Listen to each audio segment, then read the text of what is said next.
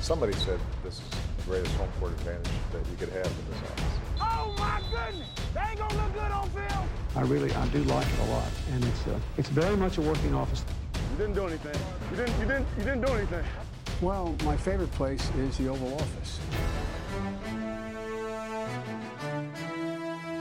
Velkommen til det ovale kontor. Mit navn det er Mark Skafte Våbengård, og mens at uh, Mathias Sørensen han fejrer hvidebrydsdage i det meste af Europa, så er det mig, der har nøglerne til bussen. Og i den her uge, der skal vi noget af det, som jeg holder allermest af, nemlig svare på en masse fantastiske spørgsmål fra jer lyttere. Og heldigvis for mig, og nok også fra jer, så uh, skal jeg ikke svare på dem alle sammen alene, fordi for med mig, der har jeg Anders Kaltoft. Tak for sidst, og tak for et brag og en fest. Selv tak, Mark, og hej, Mark. Det var i omvendt rækkefølge, men sådan er det jo. ja, nu tvang jeg dig også lidt til at svare, kan man sige. Ikke? Så er, er du kommet der på det? Har du det godt? Jamen, jeg havde det, jeg havde det fint. Jeg er jo sådan gået hen og blevet det, man kalder en svagdrikker, så jeg var sådan relativt frisk øh, søndag morgen, da jeg vågnede. Ja, det, jeg synes heller ikke, jeg havde fået så meget, men jeg var, jeg var træt. Jeg var også træt i mandags. så, vi var det, det søvne i hjørne til, til blandt alle Mathias' festlige venner, så sad vi dernede og snakkede fodbold. Ja, det, det er jo sådan, det må være. Hvad med dig, Thijs? Er du der? Yes, yes, jeg er her. Jeg var er du også, også træt, men... Uh... okay, er du, uh, er, du, er du kommet der mere oven på det så? Det ved jeg ikke, jeg føler mig stadig træt, men ja. det er sådan nok uh, bare uh, nyt arbejde-agtig træthed hver eneste dag. Ja, det kan jeg godt forstå. Det er også fair nok. Uh, til at starte med, så skal vi lige uh, takke alle jer, der støtter os inde på tier.dk. Vi bliver flere og flere i klubben, for jeg ved, og det giver os mulighed for at levere et endnu federe produkt, og forhåbentlig også planlægge nogle ting, der kan involvere jer alle sammen. Øh, vi sætter kæmpe pris på det, øh, og det er jer, der gør det her show muligt. Hvis du har lyst til at støtte os i det ovale kontor, så kan du gøre det med et valgfrit beløb inde på tier.dk, og det er altså 10er.dk. E Beløbet bliver trukket hver gang, vi udgiver et nyt program, og så er du altså med til at holde os i gang, men også at sørge for, at vi kan forhåbentlig give jer nogle fede oplevelser sammen med os. Og så har vi jo været så heldige at have Danmarks nye NFL-shop med os i den her offseason, og det er fantastisk at se, hvor mange der på Twitter har vist deres nyindkøbte merch frem. Jeg elsker det, fordi der, som nogen måske har bemærket, så er jeg selv en uh, passioneret merch-samler, og det, at vi nu har en øh, uh, online-butik i, i Danmark, som... Uh, som gør, at vi ikke skal vente 100 år på en levering fra udlandet, og rent faktisk har en hurtig og, og dansk kundeservice at henvende sig til, det er en kæmpe gave, synes jeg, for, for de danske NFL-fans. Og når nu vi snakker gaver, så er der nogen, der er i gavehumør, fordi Fanzone, han har, de har en lille øh, sidste gave til alle jer, der lytter til det ovale kontor. For fra på torsdag den 1. september og til og med lørdag den 3. september, der kan man bruge en rabatkode øh, på alle varerne i deres shop, som giver 20%. Og koden, den er gul klud, stadig ud i et. Øh, og den gælder altså på alle veje i shoppen, så nu er der ikke nogen undskyldning for ikke at være klar til sæsonstart. Støt din klub, og ikke mindst støt fanzone, så vi kan blive med at få noget øh, fedt NFL-merch i, i Danmark og på de danske gader. Og vi vender tilbage til fanzone lidt senere i programmet, når vi skal give en kop væk for sidste gang i den her uh, offseason. Og lad os så komme i gang. But I went back to work, got up on Monday morning, and there it was. Glory hole. Og vi starter med en lille nyhedsrunde. Uh, jeg synes, vi skal starte med, med de gode, gode nyheder. Uh, I hvert fald set med danske briller. Hjalte Frohold, han klarede det sidste cut. Han er officielt på 53 mand uh, rosteret i Browns. Thijs, hvad tænker du om det? Først vil jeg høre, er du overrasket? Og derefter, hvor langt tror du, han er fra rent faktisk at komme på banen? Øh, et, ja, jeg er overrasket. Og jeg tror også, det var så sent som i sidste uge, hvor jeg sad og sagde, at jeg ville blive meget overrasket, hvis han var på roster. Så ja, jeg er overrasket. Øh, jeg troede, at der var et par andre foran i køen, måske mest øh, og alt, øh, ham spilleren, der hedder Blake Hans, som Browns jo så har fritstillet. Og så var der også den faktor, som jeg tror, jeg også godt nok snakkede om i sidste uge, med at, at Browns rent faktisk valgte at holde hele 10 offensive linjefolk på deres sådan øh, første roster. Ja. Øh, så det er jo, jeg tror ikke, der er nogen andre i NFL, der har 10 offensive linjefolk på deres roster. Ja, de, er lidt, øh, de er lidt kendt det, det for det, ikke? Ja, det er, det er en ting, så det er, jo, det er jo kun godt for Hjalte, at, at der er lidt ekstra der, uh, lidt ekstra plads. Øhm, så, så jeg er mega overrasket, jeg synes, det er mega fedt, og det er jo det er en stærk præstation, altså at være på et 53-mands roster i NFL er bare ekstremt svært, så det, det er stærkt at Hjalte, at han, efter han blev cuttet hos Texans sidste år, så kom ind hos Browns på practice squad, og øh, og også i deres trup sidste år, men, men så har imponeret dem nok i løbet af det lille et lille års tid, han har været der, til rent faktisk at være en mand, som de ser som værdifuld dybde på holdet. Det, det synes jeg er fedt. I forhold til, hvor lang spilletid der er, eller hvor langt til spilletid, så er der nok relativt langt. Øh, fordi de har selvfølgelig de fem starter, og Hjalte han, han øh, kandiderer jo kun til center- eller guard-positionerne. Øh, og der har de også et par andre spillere, som jeg tror står foran i køen. Øh, det vil så være Michael Dunn og Drew Forbes. Øh, så han er nok 10. mand ud af de 10 offensive folk, som de har på deres roster, øh, Browns. Så der skal jo nok en to til tre skader til, før at vi kan forvente at se Hjalte øh, på banen, hvis, det, hvis, han, altså, hvis han er i truppen øh, i løbet af sæsonen. Fordi det er jo også sådan, at, at holdene de skifter meget ud, øh, når vi kommer ned på de der øh, de yderste pladser på rosteret, så er der meget udskiftning, alt afhængig af hvilke skader der kommer, og øh, hvilke spillere der lige pludselig øh, opstår mulighed for at hente ind. Og, og Browns vil jo nok også hente en spiller eller to her i dag, øh, onsdag bliver det så, hvor vi sidder og optager, som vil gå ind og skubbe et par af de oprindelige 53 ud. Så må vi bare håbe, det ikke er Hjalte. Så, men, øh, men det er fedt øh, for, for Hjalte, og det er en stærk præstation, men der er nok stadig lidt vej til, vi kommer til at se ham på en bane. Et skridt tættere på, at vi, vi holder fingrene krydset, øh, for at, øh, at danskeren får noget spilletid, og vi kan få lov til at se ham øh, på banen i den kommende sæson. Så hopper vi videre til øh, nogle andre ting, der er sket i nyhederne. Jeg har egentlig bare valgt at sige trades. Øh, nu kan jeg lige liste de trades op, der har været, og så kan vi lige vende, om der er nogle af dem, vi synes, vi skal snakke om. Øh, Chauncey Gardner-Johnson, han er blevet sendt fra, øh, fra Saints til Eagles. Trayvon Wallace, han er, han er kommet fra Cardinals til, øh, eller fra Raiders til Cardinals. LaVisca Chanot, wide receiveren for Jaguars, er kommet til Panthers. Så har Vikings hentet øh, Ross Blacklock i Texans. Og Broncos har så sendt Malik Reed til, til Steelers. Jeg ved ikke, uh, Anders, er der noget her, der springer sådan ud for dig? Uh, noget, som du tænker, det her, det er, det er en, en, hvad kan man sige, en større ting for et af de her hold, eller et godt move? Ja, altså, jeg synes, CJ Gardner-Johnson, han, han tilføjer, der er noget, noget rigtig irriterende til Eagles, hvilket øh, altså, og, og noget dybde til deres safety-gruppe. Der, altså, det, det er virkelig et stærkt forsvar efterhånden. Mm. Og så må jeg indrømme, at jeg blev overrasket over, at Raiders de kunne finde på at trade en cornerback. Ja. Der er sådan, altså, ja, nu ved jeg ikke, hvor han er i sit, sit kontraktår. Det kan godt være, det er det sidste år, hvor han skal have en kontrakt næste år, at det er så for at få værdi fra ham der. Han har spillet tre sæsoner i, uh, i Raiders. Ja, han var et andet runde valg, så det passer jo meget godt. Ja, de tog ham nummer 40 i, i 19. Ja, så, så, det, så er det en kontraktting. Der i kan men, jeg godt men se, jeg forstår, det, men jeg forstår ikke, at de gør det med det. Undskyld, Thijs. Nej, nej jeg, vil, jeg vil bare lige bidrage med, som jeg forstår det, så er der også et, uh, noget scheme fit over det. Okay. At Patrick Graham uh, gerne vil køre mere man coverage, og det er ikke det, at Mollen han øh, gør sig bedst. Altså man kan sige, han, jeg, jeg var lidt sådan også, fordi han blev skadet øh, sidste år efter de her fem kampe med en fodskade, og han, han har også misset meget den her offseason og starten af deres training camp også, så jeg var også lidt usikker på, om de mente, hvor han, hvor han var henne. Øh, og, og så er det jo også bare mærkværdigt, at vi ser endnu en Gruden-spiller blive renset ud øh, i, øh, i, i Raiders. Øh, jeg havde heller ikke, jeg, jeg var faktisk sige, jeg var super overrasket over det, fordi jeg havde faktisk troet, at han skulle være at han skulle være en spiller, som de håbede på udviklede sig positivt igen, der tog noget af sin, øh, fra sin rookie-sæson med sig over i, i år, fordi de så meget har de heller ikke at rute med. Altså, det, jeg havde virkelig troet, at Trevor Mullins var, øh, var udset en større rolle, og så ender han faktisk med at, at blive traded. Det var jeg overrasket over. Ja, Jamen, det, det, og det er egentlig også navnene på dem her, fordi Trayvon Mullen, højt valg, semi-interessant profil. Han har da i hvert fald vist, at han godt kan være, være hjemme på en NFL-bane. Men det overrasker mig, for, for Raiders her overrasker det mig også, når man tænker på, at deres secondary overall er måske deres nummer to største svaghed. Ja. Efter den offensive linje, så, så det virker lidt underligt på mig. Men altså, det kan jo også godt være, at de foretager nogle ændringer. Jeg ved ikke, hvad de går ud og gør. Øhm, men ellers er det da bare lidt spøjst, at det er relativt store navne. Altså, efter CJ Gardner Johnson, jeg mener, han var et tredje rundevalg, og det var mm. på grund af noget bøvl for uden på banen. Så alle de andre, du har nævnt på, på nær Malik Reed, det er anden rundevalg. Ja. Ross Blacklock og Chanot og, og Mullins. Så. Ja.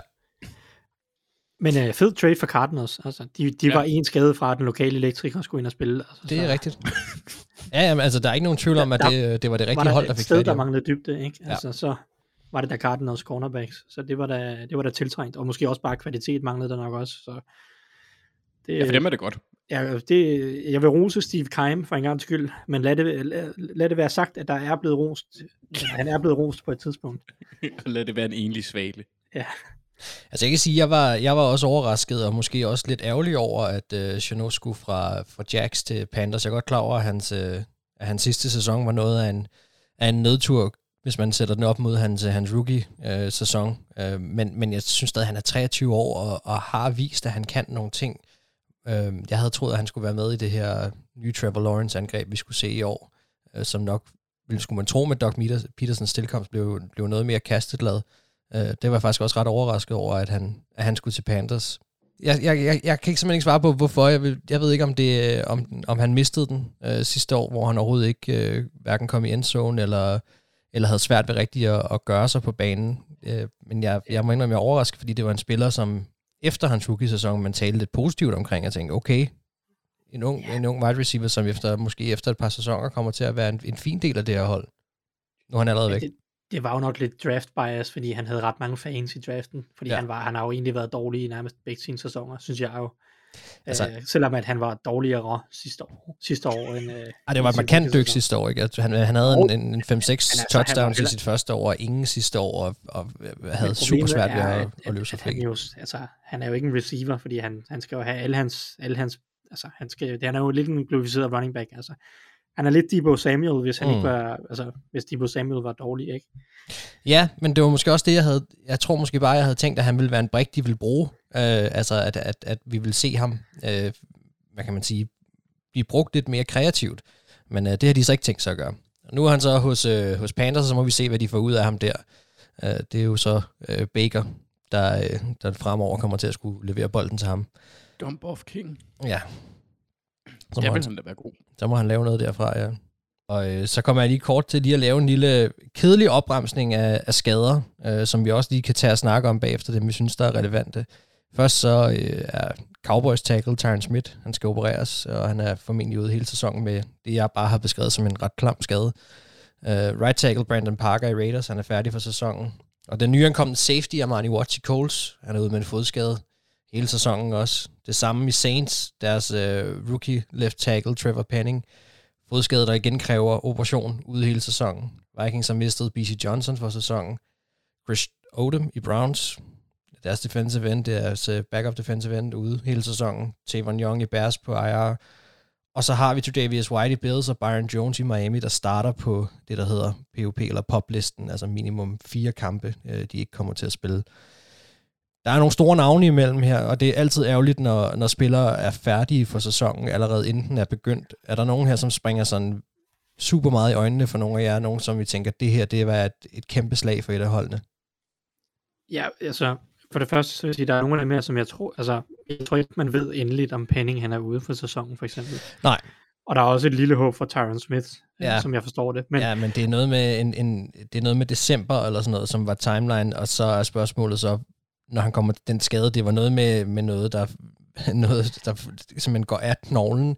Uh, det lød super ulækkert, uh, og, og ret brutalt ja, ja. også. Uh, så spørgsmålet lov, er også... Lov, lovmusklen, ikke, ja, som jeg forstod det. Ja, det, det, det lød helt, uh, helt forfærdeligt, altså. Uh, det er klart, de har lagt, de har sat, jeg tror det var Jerry Jones, der sagde, at han kunne være tilbage til slutspillet, ikke meget cocky, uh, men det er han jo, men, men, men Ja, det er, det er altså ikke noget, man, jeg synes, vi skal regne med. Uh, selvfølgelig kan det lade sig gøre, men, men det virker som om, det er en voldsom skade. Uh, men ja, klart, han Mark, er har du, har, du, har du et øh, bestemt tema kørende med Jerry Jones lige nu? Sådan et, et, et beskidt tema med glory holes og cox og sådan noget? Det er noget, Jerry Jones selv starter, og det er jo til, til glæde for alle os andre. Ja. Men, jeg var ved at afbryde dig, Thijs. Du taler bare videre. Ja, ja men altså, man vil sige, Tyron Smith er jo den helt store, altså han er en rigtig dygtig spiller. Han har jo været alt for meget skadet, men når han er på banen, betyder han rigtig meget for det her Cowboys hold. Og det er ikke så meget det, at han bliver skadet øh, her fra sæsonstart. Det er jo selvfølgelig et stort tab i sig selv, men det er også den usikkerhed, det potentielt bringer ind på den offensive linje, fordi alt tyder på, at det bliver deres første rundevalg, Tyler Smith, mm. som skal ind og tage over på venstre tackle, og det er ikke som sådan et problem, altså han var venstre tackle i college hos uh, Tulsa, men, men han er en meget teknisk øh, øh, rå spiller, der skal lige øh, finpoleres lidt, ikke? og det var på den måde var det måske meget fint for ham, at han kunne starte på guard, og så ikke skulle udfordre os lige så meget teknisk, øh, og få lidt mere hjælp af, af hvad hedder det, af selvfølgelig Tyron Smith på venstre tackle, men også center Tyler så altså at de kan beskytte ham en lille smule mere på guard. Nu bliver han virkelig kastet ud øh, i den dybe ende øh, på venstre tackle, og det, det glæder mig meget til at se, om han er klar til, fordi han var teknisk set ret upoleret, øh, da han kom ind i, uh, i ligaen. Mm. Og Cowboys har ikke været fantastiske til at udvikle offensiv linjefolk de sidste par år. Så, men måske Smith, han, han er klar til det. Altså forlydende har været okay i training camp, men uh, det er også ærgerligt for ham, at han nu hele foråret og det meste af sommeren har trænet, uh, trænet på venstre guard, og så lige pludselig her, to-tre uger før sæsonstart, skal skifte position. Uh, det, det, er, det er jo lidt så. Um, det kan blive virkelig skidt for den offensive linje hos Cowboys, øh, hvis ikke Tyler Smith er, er den opgave voksen. Ja, de dage, de hvor... Har, at, de har jo øh, mistet også Lael Collins. Så, Lige præcis. Så, så de har jo, nu har de mistet deres to startende tackles øh, fra sidste sæson. Så, øh, og så ved jeg godt, Terrence Steele var spillet meget sidste sæson. Men, men altså, nu har du to tackles, der er væsentligt mere usikre. Ja, ja, de dage, hvor øh, de kronede dage, Cowboys havde, hvor de var kongerne af O-line, de er, de er så småt ved at være, være forbi, kunne det godt se ud som om. Øh, det, har, det har været hårdt for den linje her de sidste par år. Jeg kommer til at tænke lidt på sådan en, en, en spiller som øh, Tredavious White i Bills, som øh, kommer til at starte sæsonen ude. Altså Bills er jo et, et, et, et, et, i mange øjne et, et af de helt store favoritter til i år, og, og på den måde kommer det måske ikke til at ødelægge det, men hvad, hvad kan det gøre for Bills start på sæsonen, at øh, altså stor en spiller er ude, og så vigtig en spiller for deres secondary er ude? For mit vedkommende er jeg ikke sådan super nervøs, som du siger. Så det er et hold, hvor at det først er vigtigt, at de har deres stjerner i slutningen af sæsonen. De er en division, hvor der ikke er nogen tvivl om, hvem der vinder den. Burde der i hvert fald ikke være. Så jeg kan ikke rigtig se, at det skal være det sådan et større problem, udover at det kan risikere, at de mister første seed. Eller ikke får det. Mm. Men ellers er jeg ikke sådan overdrevet, udpræget nervøs. Nej. Der er selvfølgelig nogle kampe i starten, hvor det kan gøre lidt ondt, men øh, ja. nu altså, kan jeg ikke lige uh, huske deres schedule, så. Det kan jeg heller ikke, nej. Jeg har den ikke lige foran mig lige nu heller. Men øh, ja, altså der er igen, det er nogle, det er nogle halvstore navne, nogle af dem. En, en spiller som øh, rookie Trevor Penning, der kom ind øh, kom til Saints nu her, var jo også forudset en, en starterrolle. Øh, super ærgerligt for dem også, at han øh, starter ude, og potentielt set er ude hele sæsonen også nu, og Armani Watts, der lige er kommet til Coles også, og skulle, skulle ind og være med til at bolde deres secondary, derinde han får den her ærgerlige fodskade mod Box, der også gør, at han er ude. Um, ja. Jeg synes, du er lidt sød ved, uh, ved BC Johnson overhovedet at nævne ham her. ja, men jeg synes, det er synd. Det skete også sidste år. Så, uh, jo, det er synd, men ja. han har han, han har under 500 yards for sin karriere i 32 kampe. Jeg tror ikke, der er nogen, der vil opdage det, hvis, vi, hvis han ikke er der. Og vi er nogen, der holder øje med sådan noget, Anders. Ikke? Ja, men, øh, jeg har også lidt på fornemmelsen, at det er årsagen til, at han kom med. Ah, men jeg synes bare, det er altid, det er altid værd at nævne de, de spillere, som vi ikke kommer til at tale om mere resten af sæsonen. I hvert fald, de får ikke nogen chance. Det, det er synd. Så, så, så, så, så. Nu skal I bare huske, at det er mig, der sidder og styrer tasterne den her gang. Ikke? Så øh, det kan godt være, at der kommer noget den anden vej. Lad os hoppe videre nu. Så, medmindre der var andet, I ville tilføje til de skader her, så hopper vi videre øh, til, øh, til, hvad kan man sige, cutting session, der har været. Vi har fået trimmet ned, som vi fik sagt omkring øh, Hjalte også på, øh, på holdene. Der er kommet 53 mand på, øh, på de fleste trupper, og jeg synes, at man skal gå ind på Gulklud, hvor at, øh, jeg er ret sikker på, at allerede nu på forsiden, der ligger sådan en, øh, har ligget en live tracker øh, over alle cuts og de her nytrimmede grupper, øh, fordi vi kommer ikke til at sidde og liste dem op her. Men, men gå derind og se det, der, øh, der skulle gerne være fuld styr på det, så kan du se, hvem dit hold har, har cuttet, og hvem der, hvem der så er tilbage. Og så synes jeg egentlig bare, at vi skal gøre det, som vi er sat i verden for, som, øh, som Mathias plejer at sige, og det er at, at komme ind og tale noget fodbold og, og faktisk få set lidt frem også. Doesn't matter if you have one ass cheek and three toes, I will beat your ass. Og det vi skal til i det her program, det er at svare på jeres fremragende spørgsmål. Og vi har simpelthen fået så mange, at jeg er i tvivl om, vi kan nå dem alle sammen. Der er også flere af jer, der har spurgt om flere ting, og vi skal forsøge, men jeg bliver nødt til at sige med det samme, det er ikke sikkert, at vi når hele vejen rundt men vi er super glade for dem øh, alligevel. Jeg har forsøgt at inddele øh, alle de her spørgsmål, som er blevet sat ind i nogle forskellige kategorier, vi starter med en, som der bare hedder quarterback. Og første spørgsmål, det kommer fra Sonny Lyngsø, som spørger, hvor god skal Zach Wilson være i år 2, for at Jets med et svært program kan gå bedre end, øh, end øh, ja, komme over halvdelen øh, 0 af 500. skal han være en top 5 quarterback, eller resten af holdet nu efterhånden så godt, at han bare skal være en 10-12 stykker? Thijs, hvad siger du til det? Mm. Hvis målet bare er, er, bedre end, end 500, så tror jeg ikke, så kan mindre også gøre det end en top 5. Øh, så er der, endda en, en del scenarier, hvor at, at bare en overmiddel sæson fra Wilson vil være nok til at vinde de her ni kampe, det vil kræve. Øh, så, så hvis det kun er ni sejre, der er målet, så, så vil jeg sige, at overmiddel er, er nok i hvert fald i flere scenarier. Det afhænger lidt af, hvor godt forsvaret og den offensive linje bliver osv. Øh, og det, kom, det kan jo også være, det kan variere lidt, alt afhængig af skader og hvem der lige bryder igennem osv. Men, men jeg vil sige, at holdet er så godt, at hvis Zach Wilson præsterer på et hederligt niveau, så er Jets ikke noget dårligt hold længere. Altså, det er ikke sådan, at, at det er ikke som i Chicago, lad os sige det sådan. Chicago, der er den eneste vej til, at Bears de kommer til en ni eller flere sejre, det er, hvis Justin Fields er en top 10 quarterback. Mm. Hvis ikke han er en top 10 quarterback, så vinder de ikke ret mange kampe. Så sådan er Jets ikke. Der er mere talent at arbejde med på begge sider af bolden. Hvor stort det spring, hvor stort spring skal han tage? Fordi nu, jeg har ikke vores, vores quarterback-liste fremme lige nu, men han, han lå lavt, øh, og det er klart, øh, der er stadig nogle forventninger, der skal indfries der. Hvor, hvor, hvor højt skal han op, før det begynder at blive interessant for Jets? Jamen, som sagt over middel, så øh, 15 og op efter. Så, okay. Altså mellem 10 og 15, det tror jeg vil være, hvis han kan præstere som en top 15 quarterback, øh, så tror jeg, der, så er der nok talent til, at de kan vinde omkring 9 sejre. Om det lige bliver 8 eller 9, eller hvad det gør. Men så, så vil jeg tro, de er det omkring. Ja. Øh, hvis han kan spille som en top 10 quarterback, så, lugter, så kunne det godt lugte af sådan noget slutspil, eller i hvert fald på kanten af. Hvordan ser vi på ham? Hvordan ser du på ham? Hvad, hvad, hvad tror du er, er realistisk i forhold til, at vi at man skulle placere ham i den bedre halvdel? Ja, jeg, øh, jeg, tror, jeg tror personligt ikke på, at han kommer til at være en 15 quarterback i år. Uh, han kan godt tage et skridt frem, uh, hvis han bliver skadesfri til sæsonstart og alt det her. Så, han, vi må lige se ham lidt an. Han skal mm. nok have, vi kan nok ikke forvente festfyrkeri her fra starten, fordi han har mistet det meste af preseason. Ja. Um, men hvis han bare, altså for, for mig tror jeg egentlig det vigtigste er for ham bare, at han kan vise frem, fremskridt og arbejde sig videre op og, og være god nok til, at man kan tro på, at han måske næste år kan blive den her top 15 quarterback.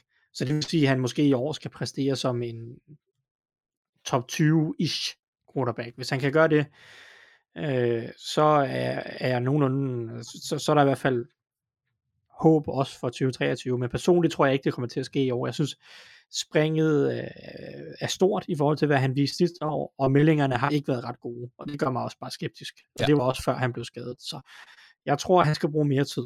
Så hvis han kan lade være med at være dårlig i år, og være en 20. bedst, eller et eller andet, så er det fint for mig. Okay. Ja, jeg må desværre sige, at jeg også deler din skepsis, øh, men, øh, men, men Jets er ellers et, et interessant hold øh, at, at kigge fremad med. Øh, så har vi Erik Jacobi Petersen, eller Jacobi Petersen. Øh, hvordan ser I Jimmy G's omstrukturerede kontrakt, og hvad indflydelse har det på 49ers trup i den kommende sæson? Har ledelsen blot købt sig længere tid til at trade Jimmy G, eller skal han nu være mentor for Trey Lance? Og man kan sige, at hele det her omkring Jimmy G er jo noget, som vi faktisk godt kunne have haft med i, i vores nyhedsrunde også, at han har fået omstruktureret sin kontrakt. Øhm, det er jo noget, vi har ventet øh, lidt på at se, hvad vil der ske med ham? Blev han traded? Blev han ikke traded? Nu det her, det første skridt, Anders, øh, på vejen. Hvad, hvad, hvad vil du svare, Erik, på spørgsmålet her? Øh, altså, det, det er lidt svært at spørge mig, kan man sige. Fordi jeg ser det lidt som en win-win for begge parter, men det er netop fordi, jeg hele tiden har haft det syn, at det mest sandsynlige var, at han blev. Mm. Eller at det i hvert fald var en sandsynlighed, fordi der simpelthen ikke er et marked for ham. Øh, og så giver det bare, altså det giver bare mere mening, eller ikke mere mening, men mere værdi for 49ers at beholde ham, end det de kan få for ham i en eventuel handel. Øh, fordi ja, de handler ham ikke til Seattle, hvem er den næste? Det er Browns. Gør de det? Øh, nok næppe, når det kun er 11 kampe til, til Watson, trods alt. Mm. Øhm, så altså, medmindre der kommer skader hos andre hold, der føler, at de er gode nok, øh, så tror jeg, at han bliver hele sæsonen for mit vedkommende. Øhm, som jeg, som jeg lige husker det, så var der en både no trade clause og no franchise tag clause i, i den omstrukturering, der blev lavet. Øhm, så man kan sige, det med, om de har købt så længere tid til at trade ja. ham. Ja. Hvad siger du? Nå, ja, ja nej, den, den køber jeg ikke. Jeg har, jeg, jeg, det her, det er ikke et move, jeg ser. Øh, fordi hvis det var sådan, at der var nogen, der ville give ham, en, altså hvis han skulle handle, øh, så, så ville de jo have prøvet på det alligevel. Altså, det er, ikke, det er ikke kontraktens størrelse, det skulle de jo nok finde ud af. Fordi det var de nødt til at gøre alligevel, ellers så var de nødt til at tage nogle af de penge, han stod til at tjene. Der var noget, der skulle ske. Jeg Ja. tror ikke, at der var et hold, der ville tage hans løn oveni. Nej, Så, det, altså, og så, så, så giver det bare 49ers muligheden, og egentlig også Jimmy G, for at, at gøre en, en masse ting, fordi 49ers, de er et hold, der lige nu, ligesom Thijs også pointerede lidt tidligere, de har potentiale til at blive Super Bowl contenders. Og hvis Trey Lance er dårlig, så, kan de også, så er de også Super Bowl contenders med Jimmy G. Altså, så har de, så har de en mulighed, og han slår mig heller ikke som øh, typen, der vil skabe drama. Jeg tror også, at, at Kyle Shanahan kan håndtere det. Jeg tror egentlig, at hele organisationen godt kan håndtere den slags. ja, man er, Så for, for både for 49ers, der kan få et eventuelt comp pick næste år, hvis det er sådan, at han får en stor kontrakt, og for Jimmy G sender det nogle signaler også i forhold til, hvor han er i sin karriere, hvor han kan falde lidt ind i det, jeg kalder Teddy Bridgewater-rollen, Mm. hvor du er en high-end backup, måske ikke starter, men du får lige muligheden, og det gør også, at du får en lidt højere kontrakt i en periode. Ja, jeg tror ikke, han er ked af, af, af, sin, øh, af sin kontrakt, han har fået nu her. Potentielt set, jeg mener, han er den bedst betalte backup lige nu, øh, som, som det, efter den omstrukturering her. Og som du selv siger, der kan være chance for, at han alligevel kommer ind og spille. Øh, og så, øh, så er der nogle ting, der kigger ind i hans kontrakt, som gør, at han, han kan komme op og tjene noget, plus at, at han selvfølgelig får chancen på et godt hold. Så har vi Mark Christensen, som øh, en lille smule øh, med glemt i øjet ved at gå ud fra, at Thijs spørger, hvilken week... Han er vi tror- Rams-fan, Mark. Ja, hvilken week vi tror, at, øh, at Jimmy tager over for Lance i. Altså nu snakker vi lige lidt om det nu her. Er det et reelt scenarie, at vi kommer til at se Jimmy G på et eller andet tidspunkt tage over for Lance, hvis ikke han er god, eller vælger man at køre Lance ligegyldigt hvad øh, hele sæsonen? Og så skal Lanes godt nok falde meget sammen, tror jeg. Det er virkelig ikke det, man vil ud i. Og det tror jeg, ej, det, det kan jeg ikke forestille mig. Hvis man var i tvivl om Lanes, så tror jeg ikke, man havde lavet det her nærmest. Eller det ved jeg selvfølgelig ikke. Det kommer lidt an på, hvad alternativerne var. Men ej, der skal virkelig meget til, før man bænker Lanes. Så skal han virkelig være dårlig. Lad os bare sige det sådan. Øh, og jeg tror, altså det er jo kun i tilfælde af skade. Så jeg, jeg tror ikke, der er noget, der er ikke nogen frygt for Lanes. Det er ikke fordi, at han er presset af Jimmy G. Nej. Sådan, øh, sådan ser jeg det overhovedet ikke. Ja, men der er selvfølgelig en, en risiko for, at han er stinkende dårlig, og hvis 49ers, øh, ja, hvis han er virkelig, virkelig dårlig, og 49ers har brug for sejrene, så, så jo, øh, så kan det godt være, at de, de lige pludselig finder på, at Lance har i store tårne eller et eller andet, det ved jeg ikke, men, men øh, nej, der skal meget til. Jeg vil også sige, at der er, nogen, der er mange, der har lagt hovedet på blokken med den kæmpe investering, de lavede for at få fat i Lance. Øh, og, øh, og den tror jeg også kommer til at spille ind i forhold til, at man vil, man vil køre projektet øh, ret langt, før at man øh, trækker det tilbage igen. Så har vi Jesper Nørgaard, som siger, at han har et par, øh, et par homer-spørgsmål. Det første, Anders, det er, om man kan have nogle forhåbninger til, at Lamar Jackson han tager en team-friendly kontrakt på en øh, måske 30-35 millioner. Hvad siger du til det? Jeg vil sige, det kan man måske, men det er nogenlunde lige så sandsynligt, som at Gargamel finder smølfernes landsby og formår at æde dem alle sammen. øh, det kan godt ske, og der er der også universer, hvor det gør, men jeg tror ikke, at vi ender i nogen, altså jeg tror, vi ender i nogenlunde samme lag som Kyler Murray, lidt højere, at det bliver der omkring, så det bliver omkring de, hvad, ja, 45, 46, 47 stykker om året. Altså, det man kan- ikke undre mig. man kan jeg, sige- Jeg, jeg, har meget svært ved at se det. Ja, ja men jeg, jeg er fuldstændig enig, og man kan sige, øh, modsat Kyler Murray, så har øh, Lamar en MVP-sæson bag sig, som han kan trække med til det forhandlingsbord også, og så betyder han bare utrolig meget for den klub. Han er jo, han er jo deres identitet. Så øh, Ja. Det eneste, der skulle være, det er, at Lamar han er så særlig en person, at han... Det, det er der nogen sådan lidt øh, naive Ravens-fans, som er den skar, jeg øh, tilhører, der, øh, hvor, fordi han har været ude og sige, at han, altså, der er gået rygter om, at han ikke vil have den helt store kontrakt endnu, Mm. som betales som den bedste, fordi han ikke føler, at han har vist, at han er den bedste. Den slags ting, at det, det, det er den slags ting, man skal hækse op på, fordi hvis Ja. han bare går ind og beder om sin værdi, så bliver den højere end Kyler Murrays. Og det bør den også være. Ja, altså jo, det gør den jo. Uh, ja, og man kan også sige, at et eller andet sted er det måske også, fordi man kan se noget udefra som fan, noget fornuftigt i, at, uh, at, at en spiller ikke opsluger en så stor del af kappen, at det bliver svært for holdet fremadrettet. Uh, så, Ja, men det er aldrig aktuelt på første store kontrakt. Nej. Det, det kommer aldrig til at være aktuelt. Altså det er fint, jo, ja, eller det, det er sjældent ikke, når du har præsteret, som Lamar har gjort. Og ikke i, det, ikke i det landskab, vi har lige nu. Når du kommer op og runder de 30, og du har fået to kontrakter måske, og bliver lidt mere Tom Brady-agtig, så kan du godt tillade dig det. Så det er en sjældenhed, men du kan tillade dig. Mm. Det tvivler jeg på, at der er nogen, der gør på den første. Ja, og men det jeg også vil sige, øh, det var, at, at, at vi skal bare huske på, som det er blevet sagt så mange gange før også, at øh, de her spillere har en vis mængde tid til at cash ind øh, kontraktmæssigt, og, og det er et arbejde. Og øh, det har også noget at skulle have sagt, hvor man, øh, hvor man er henne i det hierarki, og selvfølgelig ville det sende et, et meget kraftigt signal, hvis Lamar gik ind og læser markant under for eksempel Kyler Murray i en ny øh, kontrakt. Det ville være, være ret uhørt. Det har jeg svært ved at se ske også. Og så hopper vi til det, der hedder sæsonen 2022 generelt, med et spørgsmål fra Michael Lian Christensen, og han spørger øh, om, hvilke syv hold vi ser i playoff for hver division. Anders, har du, øh, har du kigget på nogle hold? Jeg har kigget på, jeg har kigget på 14 hold. Faktisk, Mark. Så jeg Ja. kigget på 16 hold. Uha. Så fræk som jeg har været. Er men, det- men, men, men to af dem har jeg udladt. Nå, okay. Er, det, Ja. er de på boblen, eller hvad er det derfor? Ja, Ja, okay. Der var, der var to, sådan, hvor, jeg ikke, hvor, jeg, hvor jeg ville være lidt satset og lidt sikker sådan i, i, på syverpladsen. Der er dem i periferien. Så øh, jeg har seks, som er sådan nogen... Nej, seks i AFC, jeg er nogenlunde sikker på, og så fem i NFC, jeg er nogenlunde sikker på. Lad os høre dem. Og i AFC er det Bills, Titans, Chiefs, Chargers, Bengals, Ravens og Ja. Dolphins. Dolphins ja. er jeg ikke sikker på, det er, den, det er den farlige. Ja. For der er fandme meget, der skal gå op i en højere enhed, eller en højere ligning, eller hvad man vil. Øh, for NFC, der synes jeg, den er lidt mere sikker med, med toppen. Det er altså øh, Rams, Packers, Box.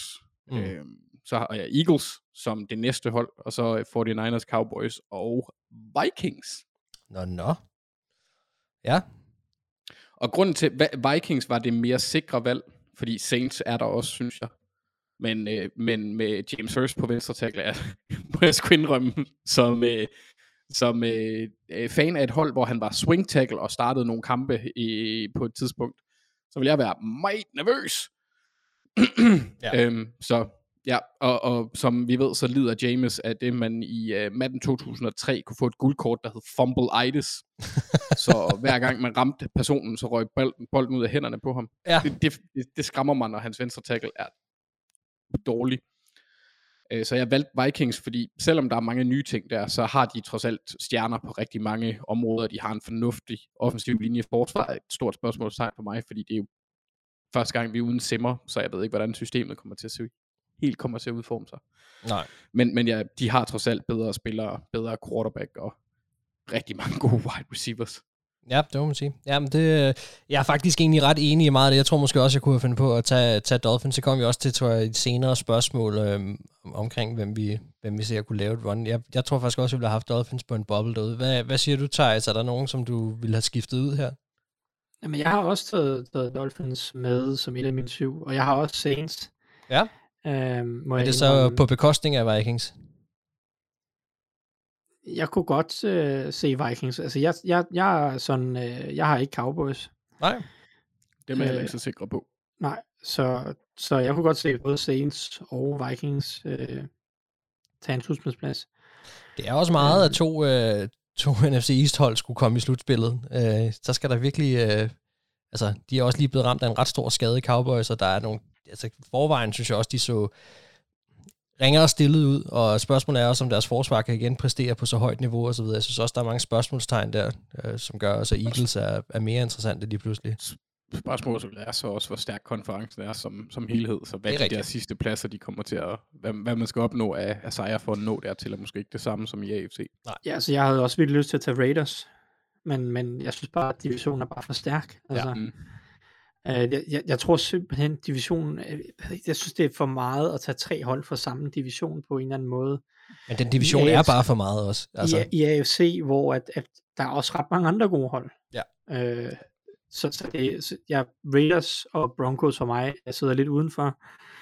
Øh, selvom det egentlig er, er hold, som vil være bedre end for eksempel Dolphins. Ja, ja men er fuldstændig enig. Har også sådan en anden fornemmelse af, at Broncos det er et af de hold, hvor min fornemmelse måske ikke... Jeg, jeg, har, jeg har en fornemmelse af, at de bliver dårlige, og det tror jeg ikke helt er så tæt på virkeligheden. Altså, jeg tror, jeg er lidt... Jeg, jeg tror måske, jeg tager... Min fornemmelse tager fejl der, men jeg har bare sådan en iffy fornemmelse, så jeg tror heller ikke over Ej, altså, jeg vil sige, smide dem op der. jeg er noget højere på, på Broncos, tror jeg, end du er. Øh, og, og hos mig var de nok også øh, kunne de måske godt have snedet sig med. Men øh, ja, det er, det er svært. AFC er voldsomt stærk. Altså virkelig. Det, er, det bliver underholdende at se, hvem der skal hvem der kommer ud som et af de syv hold, eller som de syv hold derfra. Øh, Peter Christiansen han har spurgt, øh, om det ikke bliver noget skidt for Browns ligegyldigt hvad, og vi snakker Watson.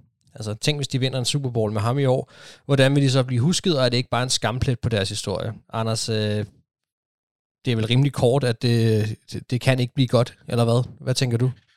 Oh, uh, ja, jo, det, det kunne man godt gøre sådan, sådan med den indstilling. For min side jo være, men ja, man skal også huske, at der findes andre mennesker end mig. Uh, eller, eller andre holdninger end den, jeg har, fordi jeg, jeg, jeg tror egentlig, der er en klar opdeling i det her. Ja. Der vil være mennesker, hvor den der asterisk, der kommer ved en eventuel titel, eller ved alt, hvad Browns opnår under Watson, øh, hvor det ikke har den store effekt. Dem, som mener, han ikke har gjort noget forkert, fordi han ikke er blevet dømt. Mm. Eller som mener, at det er en øh, flok, øh, hvad hedder, gold diggers. Den, ja. den, dem der, der ikke vil lytte. Eller der har den overbevisning. Og så er der øh, resten af os, der som minimum, så længe Watson er der, og for mit vedkommende, også så længe Haslems ejerholdet, vil se alt, hvad de gør som dækket af sådan tykt, fedtet, men også gennemsigtigt lag af lort. Øh, du ved, den der tørre form for lort, øh, som, en, som en hundelort får efter en måned i solen ved 27 grader, eller 37 grader, sådan, hvor Mm altså, øhm, den, den, den får sådan en bred palet af farver, og så ser sådan lidt indtørret ud. Ja, det er sådan, det, jeg det har er det. ikke den store erfaring, jeg har med det, men øh, det lyder som om, du har. Det, ja, okay. Men Mark, af os to, der er du hundeejer. Ja, men jeg samler det jo op. Jeg når da ikke at se, hvad der sker ved det. Åh oh, ja, men det er rigtigt. Jeg var hundeejer i 90'erne, så det er derfor, at den, Ah, den okay. eneste, der samlede øh, lorte op, øh, når mig og min hund var ude at gå, det var den ene gang, hvor hun spiste en. Ja, okay. Øhm, Jamen, det var da hyggeligt. Så fik vi jeg- lige det med også. Det er dejligt, at, at der bliver delt sådan Jamen, nogle det er det, jeg tilføjer mig. Ja, men det er skønt. Jeg synes, det er dejligt. Jeg Altså- skaber billeder. Jeg er en maler. Jeg er en øh, lingvistisk maler. Ja. Øhm, og så vil jeg også lige sige til det, Peter han sluttede af med at sige, så jo, altså for min optik, det er en skamplet på deres historie. Ja. Og så er det også lidt en sød spand vand i hovedet på os, der lidt lever i den der drømmeverden, hvor man regner med, at mennesker og virksomheder behandler mennesker ud fra deres handlinger, øh, og efter et moralsk kompas, der sådan er nogenlunde lige, om man vil, for altså Browns var jo ikke det eneste hold, der gik efter ham. Og det var også årsagen til, altså de, de flere hold, der gik efter ham, var også årsagen til, at Andrew Barry og Jimmy Haslam gav ham den helt Mhm. absurde kontrakt, som han fik. Så altså, selvom det primært er et Browns problem, så synes jeg også, at det, det, altså, det skaber en skygge, Ja, men der, det er der ikke nogen tvivl om. Jeg, jeg synes, sig de, ud over hele NFL. altså de hold, som, øh, som endte med ikke at få ham, for mig, der er det bare, at øh, de øh, undgik en kugle. Altså, øh, Ja, fordi det, det var hvem, der endte med ham, og, og jeg vil, det har jeg også sagt tidligere, og jeg, jeg behøver ikke gentage det mere end en gang, at hvis de når så langt, og hvis de kommer til en Super Bowl, hvilket de godt kan med Watson, hvis han er på det niveau, vi ved, han kan være på, så vil jeg have enormt svært ved, at, øh, at, at, at de skulle komme ud og repræsentere NFL i verden, og at han vil være, øh, han vil jo automatisk blive gjort til en af hovedpersonerne i sådan en øh, triumf for sådan en klub, og det vil jeg have det super, super svært ved, og meget ambivalent, og øh, jeg synes bestemt, det vil være en skamplet. Øh, så for mig er der ikke rigtig nogen måde, de kan redde den her på, øh, så længe han er i klubben. Men, øh, men ja, altså som du siger, der vil altid være, øh, være forskellige holdninger til det her, og det kan også godt være, at vi blandt vores lyttere kommer til at dele nogle holdninger her, men det er nu øh, min personlige holdning, og, øh, og den vil jeg bestemt holde fast i. Så har vi Mario Søndergaard, som spørger, øh, hvilket hold vi tror, vi har, øh, som, hvilket hold øh, tror I har en mulighed for at overraske og lave et Bengals-agtigt run? Og jeg har, jeg har valgt at byde ind her også at have et hold, men øh, Thijs, du er velkommen til lige at starte med dit hold. Okay, så skal jeg vælge et. Øh, jeg, øh, jeg har sådan en 3 til fire kandidater, som kunne lave noget af den stil. Ja. Men lad mig, lad mig, lad mig tage Dolphins som mit hold. Ja. Ikke fordi jeg tror, at Dolphins skal gøre det hele vejen, men vi troede heller ikke på Bengals sidste år. Øh, nej, vi havde dem som, øh, hvad hedder det, 26 eller 25 i Ja, det var holdranking. der omkring i hvert Ja. fald, ja. Hvis Tua pludselig får sat skub i sin udvikling, så er der nogle ting på det her hold, som kunne gøre dem rigtig farlige. Øh, det vil selvfølgelig kræve, at Mike McDaniel, han øh, øh, lige viser sig at være en semi-genial offensiv hjerne, eller et eller andet den stil. Mm. Men så er der masser af talent på forsvaret. Der er gode cornerbacks. Javon Holland nede bagved. Øh, nogle linebackers, der, der er decent i hvert fald. hvis Jalen Phillips bryder igennem, så er der en del fornuftigt pass rush. De har også lige hentet Trey Flowers ind, som kommer til at hjælpe med dybden på den defensive linje. Så der er talent på forsvaret.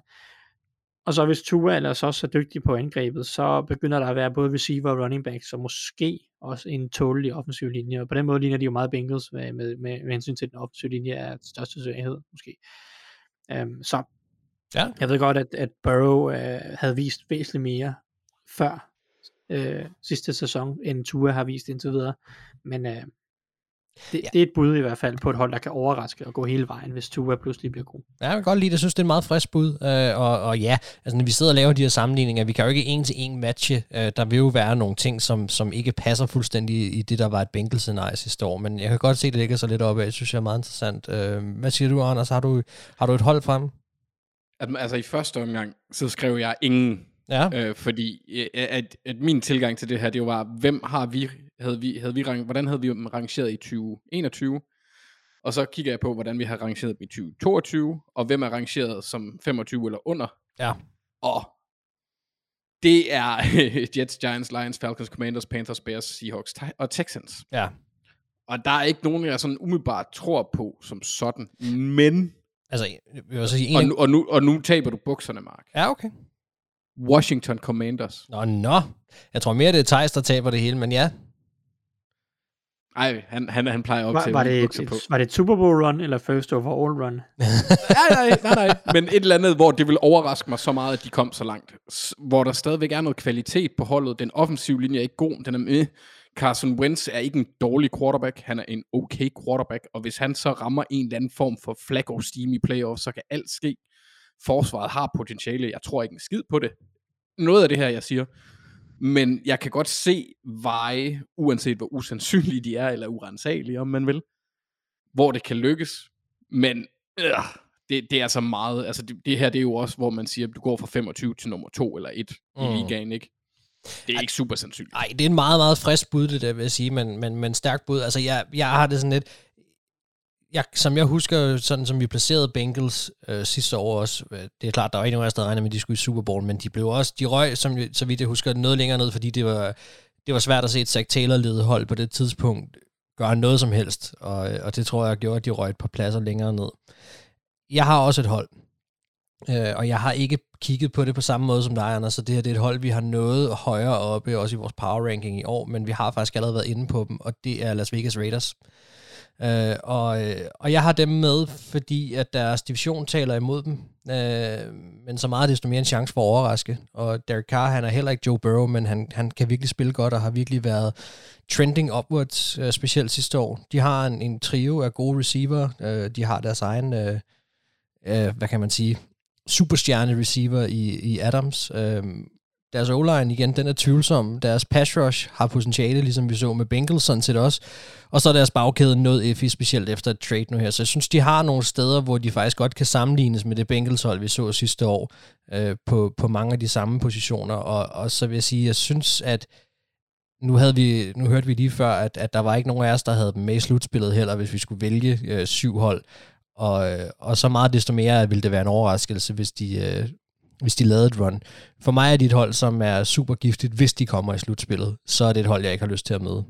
Øh, så det var mit bud. Las Vegas Raiders på en, et hold, der kan lave et bengals run. Så har vi fra Jens Hessel, som spørger, om vi tror, der kan komme flere store quarterbacks trade, hvis uh, Matty Ice eller Russell Let's Ride Wilson får succes. Uh, også taget Bucks, Rams og Broncos, som man siger, det var ikke et trade, but still, uh, succes i betragtning. Øh, hvis ja, hvilke quarterbacks kunne vi så se være i spil i fremtiden? Thijs, har du, øh, har du nogen bud på, om, øh, om vi kommer til at i nærmere fremtid at se de her større profiler blive rykket, og, og eventuelt nogle navne på, hvem det kunne være? Øh, altså ja, jeg tror, vi kommer til at se nogle af de her quarterbacks til at altså skifte hold i fremtiden. Jeg, jeg tror, der er flere og flere hold, som er åbne over for de her rebuilds og lidt mere aggressive trades, hvor man prøver at gå efter noget. Øh, så ja, det tror jeg kommer til at ske i fremtiden. Øh, og også uanset om Matt Ryan eller Russell Wilson får succes, fordi vi har lige set Matthew Stafford få succes og så videre, så, så, så det tror jeg nok, der skal være. Øh, hvis jeg skulle se nogen, det, som kunne blive traded inden for den nærmeste fremtid af de her gode quarterbacks. Øh, øh, jeg, havde jo lyst til at sige Aaron Rodgers, men der går nok lidt mere tid, trods alt, øh, for hans vedkommende. Ja, det er ikke ligefrem, Øh. fordi det virker som om Jordan Love står klar til at overtage. Nej, og, og efter den her offseason og med, med den nye, øh, nye aftale og så videre, så går der nok lidt længere tid. Altså Ryan Tannehill kunne meget vel ryge næste år, ikke? Trade eller cut eller et eller andet den stil. Men jeg ved ikke, om han er, er sådan, at anskue som et big name Mm. øh, på quarterback. Det er han nok trods alt ikke. Øhm, men jeg tror ikke, der er nogen oplagte store navne, som jeg kunne se blive traded sådan lige Nej. i, de kommende, i den kommende sæson eller, eller to år frem. Der vil jo altså Må også være, der vil jo også være Så nogle... Kirk Cousins kan jo også ryge, øh, Ja. ja. hvis Vikings finder på noget andet. Men Ja, men jeg skulle også sige, der vil jo være nogle af de her ældre quarterbacks, som hvis holdet står over for et rebuild, drafter en quarterback, gerne vil skifte dem afsted, øh, så kan de også vælge at gå på pension jo. Så, så den, den chance er der også. Øh, men man kan, hvad siger du, Anders? Nå, men det var egentlig også, vi er, vi er også et sted, hvor de fleste af de gode quarterbacks er enten røvgamle eller meget unge. Mm. Så det var egentlig derfor, at jeg tænkte, at jeg ville tilføje lidt krølle. Fordi Ja. der har jo, jeg tror hele, hele siden januar, og fordi Lamar ikke har en kontrakt, så har der jo været rygter om, og folk begynder at snakke om trade-rygter, og sende ham til Miami, og jeg skal komme efter dig, fordi det er der, han er født, og sådan noget. Ja. Øh, tror jeg, det er sandsynligt, at vi kunne se unge spillere, for eksempel Lamar Jackson, blive handlet øh, lidt mere NBA-agtigt, hvor at, at spilleren måske sætter foden ned, og at man så vælger at gå med den, øh, skal vi sige, i, i det her tænkte scenarie med Ravens, at de så vælger at give en lidt mindre kontrakt til Tyler Huntley for eksempel. ikke blandt de her top quarterbacks. De er for svære at finde. Altså, det er spillerne, der har leverage. Så altså, det skal virkelig være, fordi spilleren ikke gider at være der. Ja. Ikke? Altså, hvis han, hvis han bare forlanger mange penge, så tror jeg sgu nok, de skal blive enige på et eller andet tidspunkt, når de er så gode, som en Lamar Jackson er. Specielt fordi det er en Øh, quarterback. Ja, Øh, på quarterback-positionen. Der, på, på de andre positioner, øh, alle andre positioner, der kan topspillerne sagtens sætte deres fod ned og ende med at blive traded. Ja. Det, det ser vi jo også øh, allerede nu, og det kunne jeg sagtens se. Altså hvis, hvis Aaron Donald sætter sin fod ned og siger, at jeg vil have endnu flere penge, så ved jeg godt, Rams lige har forlænget ham. Men altså, ja, Vi så, at der var en til Adams er jo et godt eksempel på, Mm. at ja Tyreek Hill og alle de her, altså de bedste spillere på de andre positioner kan sagtens blive traded. Jalen Ramsey førhen og så videre. Ikke? Altså, det skal også lige siges, at det er mest, fordi jeg synes, at de tanker og hypotetiske scenarier med omkring Lamar var latterlige, så tak. ja, ja, men det er fair nok, så har vi da fået manet dem til jorden. Vi hopper videre til vores gode ven og faste lytter, Nikolas Lisevski, som, øh, som spørger, hvilken spiller fra hver af vores hold, øh, som vi holder med, som vi ser mest frem til at følge i denne sæson. Anders, er det, er det Lamar, eller hvem, hvem ser du mest frem til at følge for Ravens i Nej. år? Nej? Lamar han er god, det ved jeg. jeg Er det en, jeg, øh, en Bateman måske? Ja, det er nok den mere, altså det er i den kommende sæson, Ja. er det ham, jeg glæder mig mest til at se, fordi øh, jeg kunne godt lide om sidste år, jeg er spændt på at se, hvad han tilføjer, og hvilken type han bliver, og hvad han kan lave, om han kan blive en helt all-round receiver, eller, eller hvad han kan. Men i fremtidige sæsoner, der må jeg ærligt indrømme, at der glæder jeg mig mest til at se, hvad Daniel Farlele han kan blive til. Fordi han er lidt ligesom, øh, han, er, han er Lex Luthor til Jordan Davis' Superman i, i forhold til størrelse. Ja, okay. Øh, jeg tror faktisk, jeg tror faktisk, han er større end Jordan Davis. Ja. Øh, både højde og øh, bredde Ja, det er og stærkt. tyngde.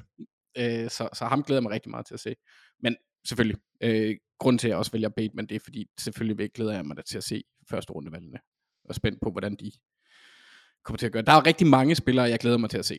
Der er vel også, må man, det kan vi vel godt sige, at der er meget af Ravens øh, offensiv succes, der også kommer til at hvile på en udvikling af Bateman, og hvordan han kommer til at gøre det i år. Han skal jo gå ind og være nummer et fra over, hvad det så end vil sige i et, øh, i et Ravens angreb, men, øh, men han skal vel gå ind og være, udover Andrews, en, øh, en playmaker for, øh, for, hvad hedder han, øh, for Lamar ret tidligt. Nej, det vil jeg ikke engang. Altså, grunden til, at jeg er spændt på at se, hvad han gør, det er, fordi det, han kan tilføje, det er det, der kan være afgørende, når det er sådan, at de møder de gode hold. Fordi jeg tror egentlig, at Ravens kan spille godt forsvar og have det der eksplosive løbeangreb. Det kan tage dem rigtig langt. Men når det er sådan, at marginalerne begynder at blive små, som for eksempel, når vi har mødt Titans i, i playoffs eller andet, hvor at, at du ikke må lave fejl med den tilgang, så bliver han vigtig. Har Ravens brug for en wide receiver et? Nej, for de har en. Ja, i Andrews eller hvad? Andrews. Ja. Men, men altså, det, det er mere den der med, at han skal give ham nogle muligheder, sådan at når vi kommer i de situationer, så skal han kunne komme fri. Mm. Så altså, det, vi har ikke, vi har ikke, jo, øh, undskyld Mark, det, det er jo forkert, jo, jo, vi har brug for en wide receiver et ud over Mark Andrews også, for at blive et godt, rigtig, rigtig godt hold. Men hvis ikke det for at skal være Bateman, hvem skal det så være? Men det, det, men det er der ikke nogen af. Øh, som, sådan på receiverpladsen, der er oplagte kandidater. I forhold til mål, så det er Isaiah Likely, der er, har fået så meget hype, men ham nævner jeg også på et senere tidspunkt. Okay. Øhm, så ellers så er der store spørgsmålstegn på alle pladser med Duvernay og, og Pro, Prochet og sådan. Det, det, det er ikke sådan helt Nej. øh, så spændende. Det er også derfor, at jeg ser det lidt som det, det med, at det bliver ikke så super vigtigt for Ravens. Receiver er ikke en vigtig position i det angreb. Men der, hvor han bliver vigtig, det er der, hvor det bliver allermest vigtigt. Nemlig det afgørende moment, og når det er sådan, at det skal begynde at blive sjovt. Altså hvis de skal op og, og være med der, hvor det bliver sjovt, så bliver han vigtig.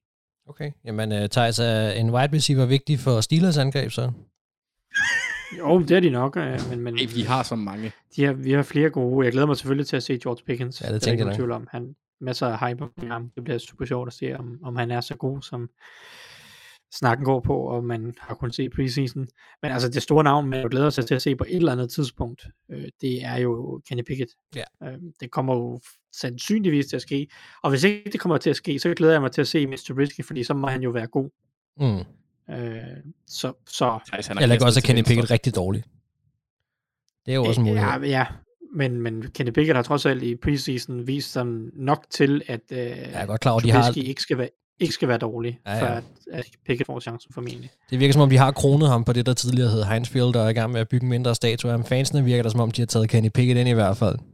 Og det havde de allerede før han blev valgt, jo, kan man så sige. Ja. Ja. Det er jo så, så, så det, er jo, det er jo den del af det. Men, men, nej, men jeg glæder mig til at se dem, og så glæder jeg mig til at se Miles Jack, fordi jeg tror, han går en rigtig stor sæson i møde. Så Ja. jeg ved altså bare ikke, om der er nogen andre linebacker på Pittsburgh hold. Det er så et andet problem. Men Nej, jeg lige jeg tror, ny. Miles Jack kommer til at spille en stor sæson. Altså jeg kan sige, for, for, min, øh, for mit synspunkt, der, er- der er flere, jeg glæder mig til at se, og det skyldes blandt andet, at der er kommet en ny head coach ind, og der kommer et nyt, øh, nyt angreb, og ja, der er blevet renset fuldstændig ud øh, i organisationen, så, så der er mange ting, der er spændende at følge ved Vikings. Jeg synes, Cousins bliver spændende. Jeg glæder mig rigtig meget til at se ham i år. Jeg glæder mig til at se, at mit kæmpe crush, som jeg fik knust min drømme med sidste år, Øve Schmidt, øh, forhåbentlig er, er skadesfri og kommer tilbage. Der er en sack i, i Hunter og Schmidt, som også bliver spændende, når de skifter til det her 3-4 forsvar, og vi bliver se som outside linebacker og noget mere. Sådan noget. Der er nogle ting, der, der bliver rigtig spændende. Men hvis jeg skal vælge én spiller, så er det 100% Christian Derisor, som er deres øh, andenårs venstre tackle. Og, og det bliver ham, fordi at der er store forhåbninger til, at Vikings offensiv linje, som længe har manglet stabilitet og også talent, øh, hvis han kan leve op til den hype, han har fået nu her, så er begge, begge tackles altså på plads, øh, og forhåbentlig et godt stykke tid endnu. Han har fået her i, blandt andet i offseason en mentor i Trent Williams, der virkelig har rost ham meget, og, og han blev også spurgt, hvis han skulle sammenligne Darius med nogen, hvem ville han så være? Så sagde han, jamen, det, det er mig selv, øh, og det er jo en flot sammenligning at få. Øh, og der kommer også nogle gode historier ud fra deres uh, joint practices fra øh, 49ers og, og Vikings joint practices om, at han virkelig frustrerede Bosa, Bosa og, og nærmest neutraliserede ham på nogle uh, spil. Så, så jeg har kæmpe store forventninger til at se, hvad Darius han bliver for Vikings i år. Øh, jeg, jeg vil forvente, at han er den Vikings-spiller, vi kommer til at se i år, tage det allerstørste spring frem. Og det glæder jeg mig personligt super meget til at se. Og så, øh, så synes jeg, vi skal hoppe videre, fordi at øh, vi har lige, som vi lovede til at starte med, også en, øh, en lille kop, som skal, øh, som skal uddeles. Og øh, det er jo selvfølgelig i samarbejde med, med Fanzone, som hvis man har fulgt med i, øh, i den her offseason, eller dem, der har hørt det den her offseason, der ved I, at, øh, at jer lyttere, I har kunnet nominere en ven, en bekendt, et, et familiemedlem, som I synes fortjener en kop. Øh, og jeg har i denne uge trukket en nominering, som er fra Morten F. Hansen, der har nomineret sin fætter, som bare hedder At Mor Jos. Øh, og han synes, at han fortjener en kop, fordi at han trofast holder fast i at forblive fan af Jets, selvom det, som Morten skriver, må beskrives som det rene selvpineri, og noget, der kræver en malfolkeindsats. Og ved du hvad, Morten? Jeg er enig. Øh, og jeg kan på en eller anden måde godt relatere til lidt af det. Øh, altså, jeg synes, vi belønner det med en kop fra, fra fanzone, og så er der i det mindste et sted at samle tårne i den kommende sæson. Øh, vi tager kontakt snarest muligt, så koppen kan komme afsted. Også igen så hurtigt som muligt. 12-7 Niners. Pass over the middle. Gray uncovered for the two. You're not really going to come in here and do the gritty, are you? I mean, come on, man. Okay. Og her kommer et øh, spørgsmål fra Jonas Dahl, som har spurgt, hvilket hold tror vi når længst ind i sæsonen ubesejret? Og, øh, og et bud på et hold, der eventuelt piker i december og ligner med i, øh, i playoffs. Jeg vil gerne ligge ud selv her og så sige, at hvis jeg skal komme med et hold, som jeg tror længst tid går ubesejret, så har jeg valgt at gå med Chiefs. Og hvis jeg skal vælge et hold, som øh, jeg kunne tro piker i december lige når med i playoffs, så har jeg ligget mellem Dolphins og Raiders øh, og lavet run. Og øh, jeg, jeg tror, jeg tager Raiders øh, som et hold, der kunne være et hold, der lige piker og, og kommer til at, øh, at lave et run øh, til aller, aller sidst. Hvad med dig, Thijs? Har du nogen øh, hold på bidding? Altså, jeg, øh, jeg er jo helt enig i, at Chiefs kommer til at være et godt hold, men de møder også øh, mange gode hold i, øh, gennem deres øh, division. Uh, så jeg, jeg er klar på at sige uh, Philadelphia Eagles, for nu skal I bare høre deres program. Ja. Uh, de starter i Detroit, der må de være favoritter. Så de, får de besøg af Vikings, uh, der er de også favoritter. Så skal de en tur uh, til Washington, der er de også favoritter. Så kommer Jaguars, Cardinals og Cowboys. Så Cardinals og Cowboys er lidt farlige der i uge 5-6, men hvis de kan komme forbi dem, så hedder den Pittsburgh, Houston, Washington. Og så er vi helt frem, altså, så er vi helt frem i uge 11, før de møder Colts, som er et hold, som kunne være godt i år. Og først i uge 12, et hold, som jeg, forve- altså, som jeg næsten er sikker på er godt i år, og det er Packers. Så i, altså Eagles har gennem deres program et godt, en god chance for at måske komme langt hen i sæsonen øh, som ubesejret. Der er jo også en chance for, at øh, falder ret hurtigt af Jalen Hurts, og at, øh, Ja, ja, ja. at de mangler det, en er jo- Det er quarterback. der ikke? ikke så mulighed for. Altså, Okay. det, det kan man jo sige med alle hold. Men, men jeg siger bare, at programmet er favorabelt for Eagles, og mange af deres svære kampe ser ud til at ligge i anden halvdel. Ja. Øh, med Packers og Titans og, og Saints og sådan nogle ting. Selvfølgelig en meget god point. Generelt et, generelt et dej- dejligt program for deres side, fordi de har jo en forholdsvis let division, og så også øh, øh, NFC North, øh, som jeg heller ikke har vanvittigt store forventninger til, og så AFC South, Ja. øh, for det så skyld. Det er, det er sådan, det, programmet bliver ikke lettere end øh, NFC East i år. Øh, et hold, der kunne komme med et late run, øh, vil jeg kigge mod hold, som måske har en, en ung head coach, og lige skal finde sig til rette i, med nye roller osv., kunne være Vikings, kunne være Broncos. Øhm, så lad mig- 49ers? Hvad siger du? Hvad med 49ers? Nu tænker jeg Jonas Dahl. Også vidt- 49ers, men jeg Ja. tror nu egentlig, de kommer ret varmt ud, fordi deres forsvar forventer, at jeg kommer til at være, være en mega træls at møde allerede. Men man kunne godt forestille sig, at... Øh, Jeg vil sige Vikings eller Broncos. Ja, klart. Øh, Anders, hvad siger du? Packers. Ja. Som dem, der, de, de, dem, det er dem, der har vundet flest kampe over de sidste tre sæsoner, hvis jeg ikke tager helt fejl. Så det, det er det mest sikre bud. Øh, deres record, eller deres schedule er heller ikke voldsomt. Altså de fleste kampe burde de vinde, så har de Bills, øh, inden de møder Eagles der i U12. Så, så dem, dem satser jeg på. Jeg synes, at, at, jamen, at runs, dem der er sjove, er jo lidt taget Vikings. Det er jo det der med, med et hold, der sådan, hvor, hvor man kan forvente, at der er en eller anden form for bund. Et bundniveau, der er okay, men hvor de kan også kan ramme et eller andet. Sådan, altså, når jeg tænker run, så tænker jeg ikke kun... Altså, Bengals tænker jeg ikke som sådan det der klassiske run, fordi Joe Burrow er en fabelagtig quarterback. Mm. Øh, jeg tænker Joe Flacco, eller Nick Foles, den slags. Ja.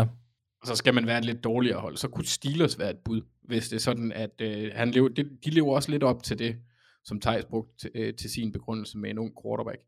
Og et forsvar, der godt kan gå hen og blive godt.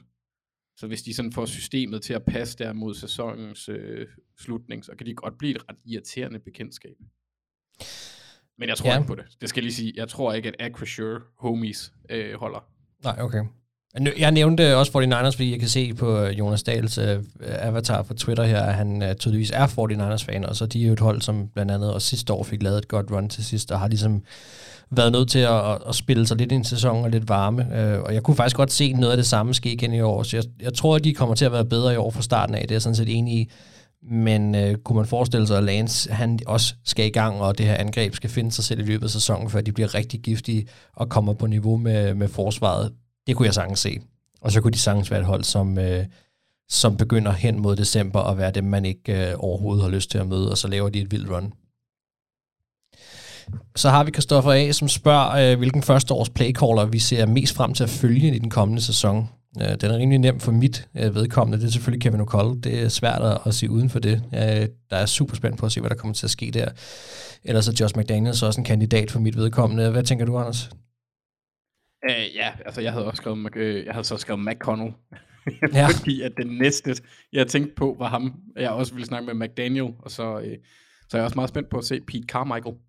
Ja. For øh, det, er det, det, er ikke, det er ikke så meget med Pete Carmichael i sig selv, det er mere manglende Sean Payton. Ja.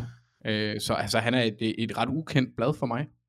Og når man tænker på, hvor stor en rolle Sean Payton han har haft i hele spilkalds rollen jo, altså han har jo været fabelagtig til både at design gameplans, men også tidspunkter, hvor han vælger at kalde de spil, han vælger at kalde, han været vanvittigt dygtig til.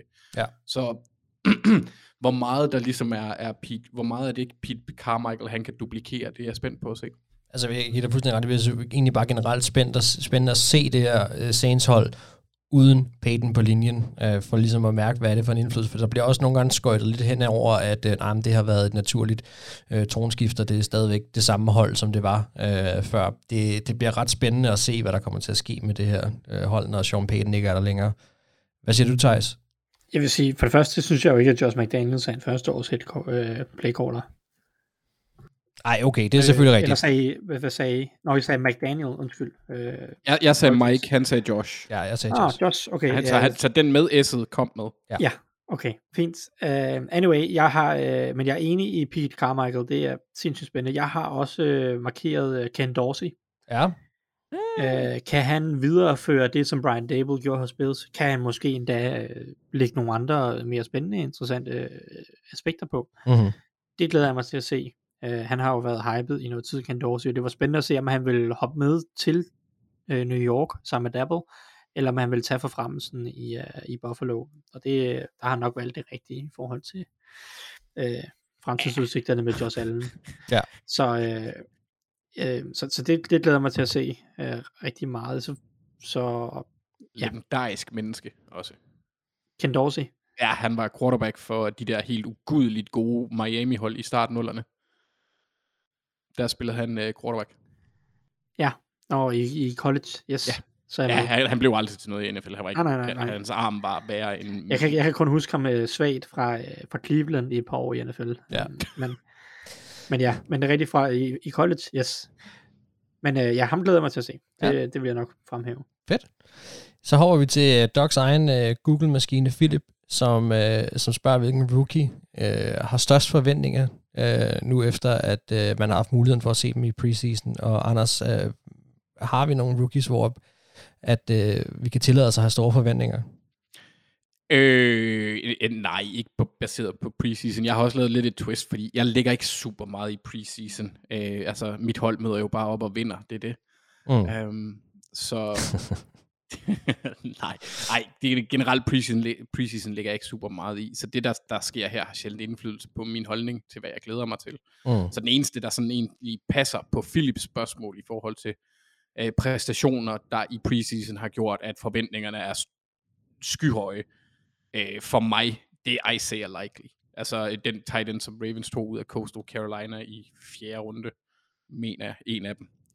Der var så mange valg i fjerde runde, øh, som jeg der også er, er numse spændt på at følge, men, men uden for Ravens, så, så, så er det egentlig baseret på, altså, den indflydelse personen kan have, hvis de lever op til den, det potentiale, de havde inden øh, draften og inden preseason, og så ja, det var egentlig bare en lang måde at sige, at jeg glæder mig til at se første vandet Trayvon Walker, Ja. og hvad han kan gøre.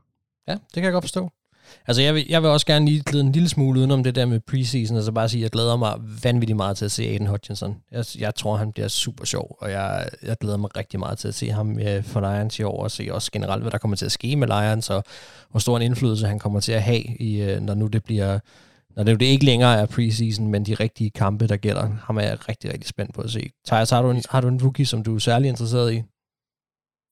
Altså udover alle Steelers' øh, Ja, ja, hvis vi lige kigger forbi øh, vores eget hold en gang.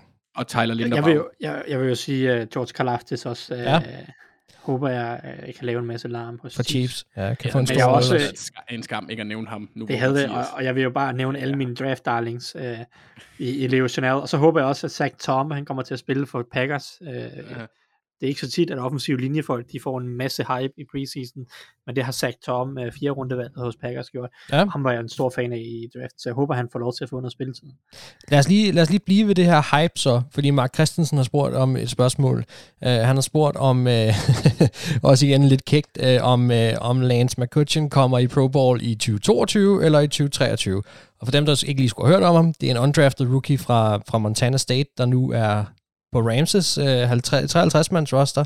Han har jo skabt overskrifter her i preseason ved at gribe for, for 259 yards over den her samlede preseason. Generelt lavet nogle ret store spil. Øh, og ikke en spiller, jeg vil sige, jeg kendte til før den her offseason var gået i gang, men, øh, men så vidt jeg ved, så de der 259, det er vist det bedste også fra, eller det meste fra en receiver. Det har gjort, at han har fået enormt meget hype, og, og det er selvfølgelig altid flot, når en undrafted rookie kommer ind og ender på et 53-mands roster. Hvad, Thijs, kendte du ham inden, og, og hvad tror du, vi skal forvente af ham? Tror du, vi skal forvente noget som helst af ham i år, eller?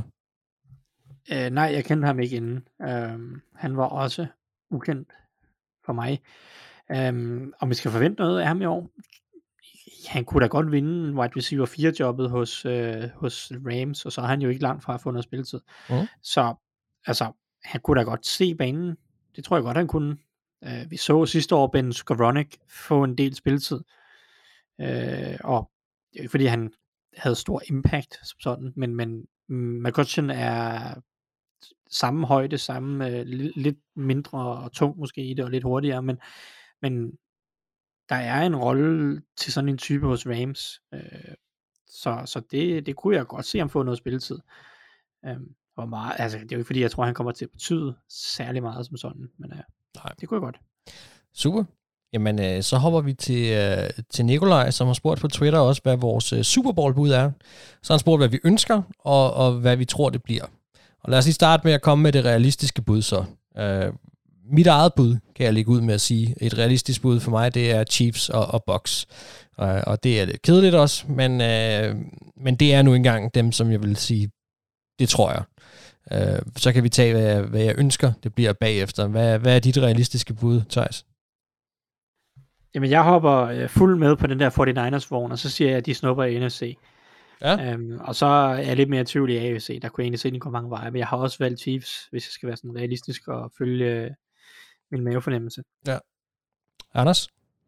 Sagde du Chiefs og Bucks, Mike? Mark, jeg var lige muted. Ja, det, ja, ja. jeg sagde Chiefs og Bucks, ja.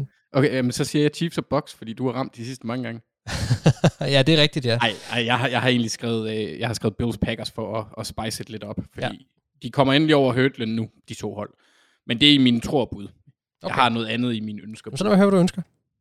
Eagles Ravens. Ja, det kan også være en sjov Super Bowl. Virkelig. På alle tænkelige måder, Ja. for mig i hvert fald. Altså, jeg har... Øh, jeg vil jo øh, dø for at se Vikings i en Super Bowl på et eller andet tidspunkt også, men, men det er ikke dem, jeg har taget her, fordi det, det, det tror jeg også bliver lidt svært. Øh, Jeg har taget en ønske, super, en ønske Super Bowl for mig, det kunne være Chargers mod 49ers. Det tror jeg virkelig også kunne være sjovt. Det, øh, der, der var nogle ting der, som, som jeg rigtig godt gad se. Så du ønsker ikke, at Vikings går i Super Bowl? Selvfølgelig gør jeg det. Det er et Så det er jo ikke, realistisk det er jo ikke, ønske. det er jo ikke din rigt... Nå, det er et realistisk ønske. Nej, nej, nej, nej, det var det ikke. Det her, det er, det er selvfølgelig ønske, og der er det klart, der vil jeg da øh, for alt i verden ønske, at, at det var Vikings. Men hvis jeg skulle vælge et andet hold end dem, hvis jeg skulle Okay, vælge, et andet hold end Vikings. hvis jeg skulle vælge et andet hold end dem, og noget, der skulle få mig op af stolen allerede nu, og noget, jeg vil sige, jeg synes var, var underholdende på alle parametre, og jeg vil hygge mig, når både det, det ene angreb og det ene forsvar var på banen, og omvendt, så ville det være Chargers og 49ers. Det tror jeg kunne blive voldsomt eksplosivt. Ja. Jamen, jeg er med på, jeg er med på Chargers, hvis jeg ikke må vælge Steelers. Og så fra NFC. Selvfølgelig må du tage Steelers. Du må, Ja, nej, du, men altså, det var, du er ikke det var på bare det der selv. det var, det var op, det er åbenlyst, at man helst vil have sit eget hold til at gå i Super Bowl. Det er klart, det er ja. jo kedeligt, kan man sige. Ja. Uh, så i NFC, uh, der kunne jeg godt tænke mig at se uh, Chicago Bears gå i Super Bowl. Okay. Der var ikke nogen, der sagde, at det skulle være realistisk. Nej, men hvorfor kunne du godt det tænke tog vi det? før. Jamen, fordi jeg godt kan lide Justin Fields. Er det, er det så, det, det er en Trubisky revenge game, du sætter op her? Ah, ja. Hold da op. Steelers Bears. Den havde jeg ikke set komme. Jeg tror faktisk, i alle kombinationer, så tror jeg, jeg var gået rimelig langt før, at det, hvis jeg overhovedet havde ramt den. Ja, men uh, Trubisky Revenge Game i Super Bowl, jamen, uh, det er trods alt bedre, end hvis det er Sean Watson kommer i Super Bowl. Det vil, jeg- det vil jeg sige. Hvis man vil høre den realistiske, så kan man tage den første, ikke? Ja, Nu ønsker jeg også Steelers Bears i Super Bowl. Jeg kan slet ikke forestille mig, hvor lave, hvor lave ratings der vil være på sådan en kamp, men uh, Nå, men, når man bare forestille dig medieugen. Det er bare ren Trubisky fever. Ja. Ja, altså hvis han spiller ikke, og, Kenny Pickett ikke har overtaget, Ja, ja, ja, og sådan noget, men, selvfølgelig. øh, men ja. Okay. Ja, ja, men fair nok. Vi hopper videre nu. Hey guys, it's Shaquem Griffin, and you're listening to the Oval Office. Ja, det gør der nemlig. Og øh, vi er her lidt endnu. Vi er nået i den kategori af spørgsmål, jeg bare har valgt at kalde generelt.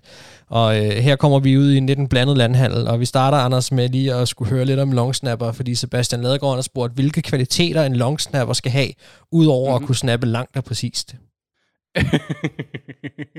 Jamen altså, jeg vil jo sige, at det her det kan jeg gøre ret kort meget. Ja, det må du jeg også vil, øh, jeg vil anbefale folk at gå ind og enten finde det klip, eller, eller øh, læse den artikel, jeg linker til på Twitter på et tidspunkt i morgen, øh, hvor Bill Belichick han går i dybden med det.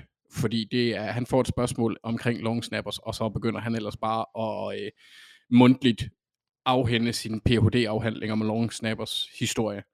Men hvad- der er rigtig meget, der er individuelt også. Altså fra størrelse til øh, teknik er det, er det forskelligt, og meget af det afhænger også om, hvad er holderens præferencer, hvad er kickerens præferencer. Fordi man skal jo være relativt præcis, når man snapper i forhold til også, hvilket øh, drej bolden har, sådan at når holderen han griber bolden, at han ikke skal dreje den for meget i forhold til at placere den for kickeren, så han kan nå det i det der, inden for det der tidsrum. Så, altså, men jeg synes, det er sjovt. Det, det er en sjov position, fordi vi har en long snapper, der har været i ligaen siden 2010, der er på størrelse med mig. Han er så væsentligt tykkere, men højdemæssigt er vi sådan nogenlunde det samme. Og ellers så ligger de omkring dig og Thijs i højden, sådan 1,91-1,92. Sådan. Mm. Så det, det er en sjov position, men det, det er meget individuelt. Jeg vil læse det, Bill Belichick, han, han siger, et, fordi det er fedt at se og læse, eller høre, når en så vidende mand bare går passioneret nørdet ned i ting. Så, så hvis man virkelig vil vide noget om long snappers, så, så søg på det. Jamen, det var en, en, en smart politikermåde at få glædet af på det der punkt. Jamen, det, det har jeg fået at vide af, af en, i hvert fald en, en enkelt ekskæreste, at jeg godt kan give et svar fra Bare en, en enkelt af dem. Okay, ja. jamen uh, Sebastian Nadegaard, du kan se det her som en uh, opfordring til at gå ind og finde Anders' Twitter-profil, hvis ikke du er blokeret eller et eller andet, og så uh, kan du så... Det, det er han ikke. Der er kun, det, jeg blokerer ikke folk fra NFL-community generelt. Der har kun været en, der har været en Laban. Super. Og der vil du så kunne se det klip, Anders snakker om. Så hopper vi videre til Anders Ø. Kirtan, som øh, spørger, den synes jeg lige, vi tager et plenum den her, fordi det er ret interessant, hvad vores take på, at øh, Viaplay ikke har valgt at forlænge NFL-rettighederne er. Han spørger, tror I, der er andre, der samler rettighederne op i løbet af nogle år? Vil antallet af Game Pass-abonnenter, øh, Game Pass-abonnenter eksplodere? Eller er det, og så siger han her, sat lidt på spidsen, begyndelsen for enden på NFL i Danmark og også DOC? Øh, det er ikke øh, begyndelsen på enden for, for Doc. Så meget vil jeg gerne love. Øh, men jeg synes, det er interessant. Altså, jeg øh, vil umiddelbart tro, at de bliver samlet op. Og at de bliver samlet op ret hurtigt også.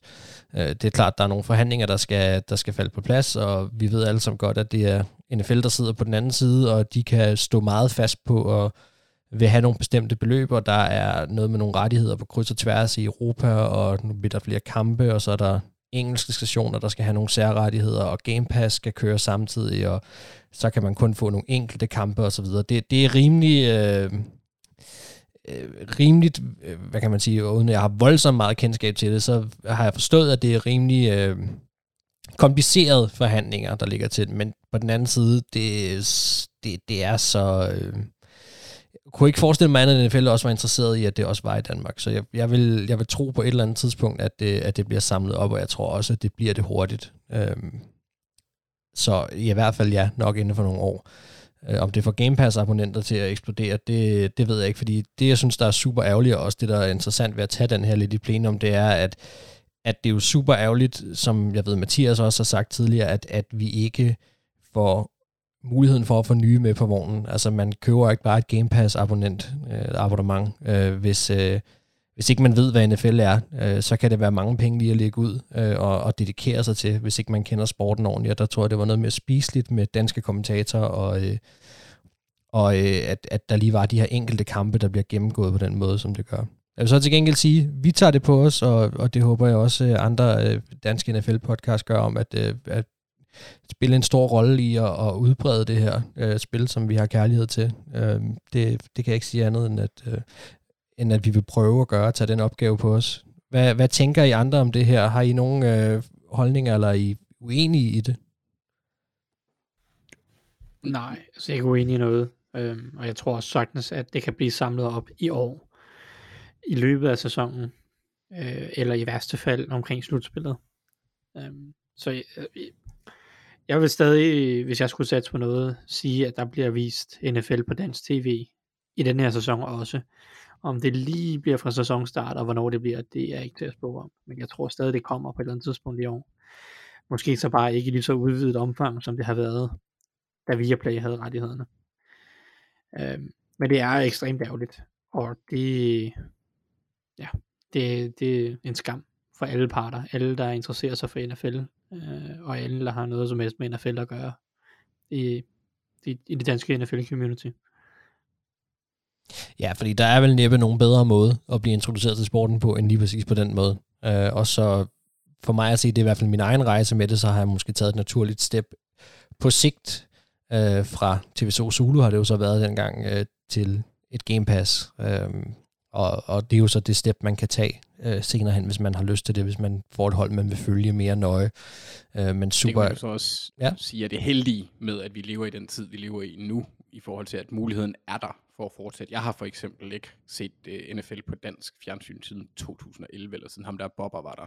Mm. Øhm, så hvis man er introduceret til selve sporten, så, øh, så kan det stadigvæk. Og selv dengang, jeg, hvor jeg blev det, fordi jeg er jo en gammel hat, ikke? så vi snakker i 98, hvor Morten Andersen han, øh, han sparkede i. Der var det, fordi det var Morten Andersen, der sparkede den ind, at det kom på fjernsyn.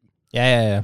Det var stort. Øhm, ja, så det, jo, altså, det kan godt lade sig gøre, men det er jo, det er jo altså, i forhold til at gøre den mere mainstream udbredt, så, så er det super ærgerligt, fordi ja, altså uanset hvad, så, så det, det, det er lidt det der med, at der er flere, der kan invitere folk ind, når de selv ser det, fordi det er jo nørder, der ligesom skal viderebringe det til andre. Det, NFL er, det er ikke en sport, du bare sådan falder over tilfældigt. Nej.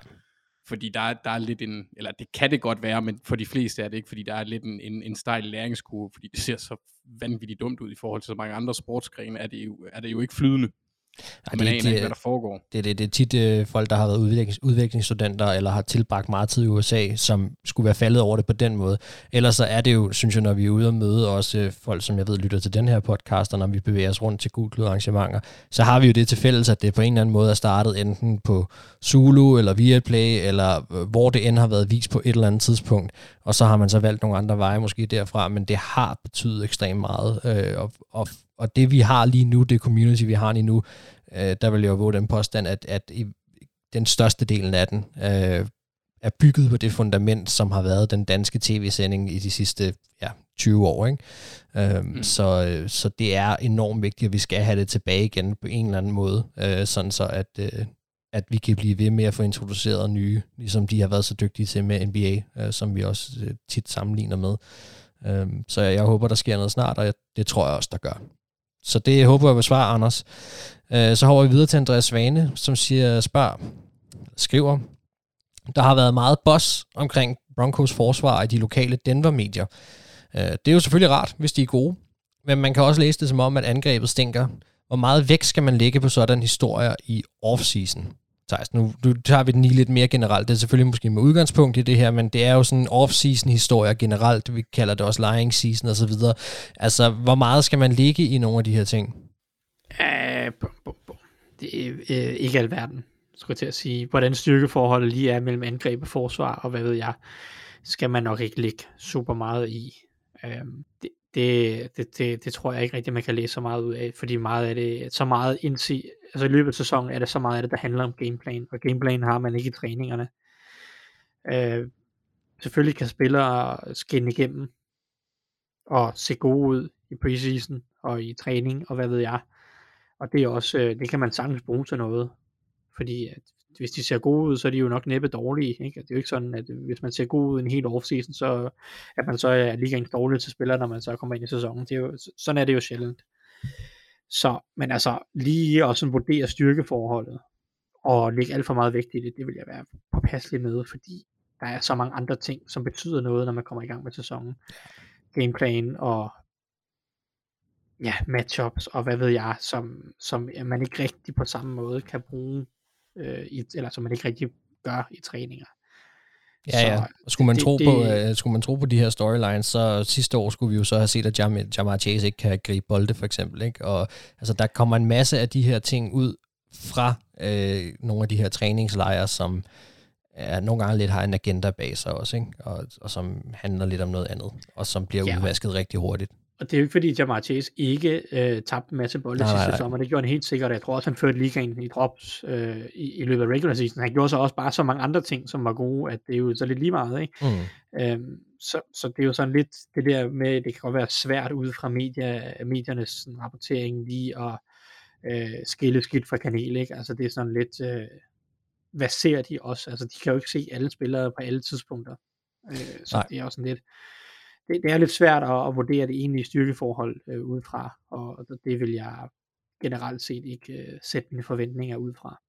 Det er jo også sådan, at vi har alle sammen ret meget tid, og vi glæder os jo tættere sæsonen kommer på, til at den skal starte, og det ved medierne også godt, og de vil også gerne have lidt flere, lidt flere klik og nogle flere artikler ud, og så bliver der bare produceret rigtig meget indhold med en lille undertone af nogle ting, der sender os i en bestemt retning, fordi vi skal bare noget at snakke om. Og øh, rent faktisk er der ikke så meget at snakke om, som der bliver gjort.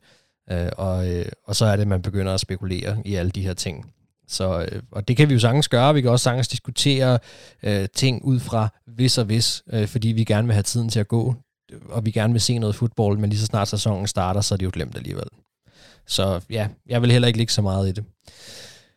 Aller sidste kategori for i dag, og det er faktisk bare et enkelt spørgsmål, den er dømt uden for kategori, og jeg synes, det var rigtig sjovt, øh, som Peter Holm Stensen, han siger, kunne I være med på at give en lille sjov straf til den af jer, der har klaret sig dårligt efter sæsonen?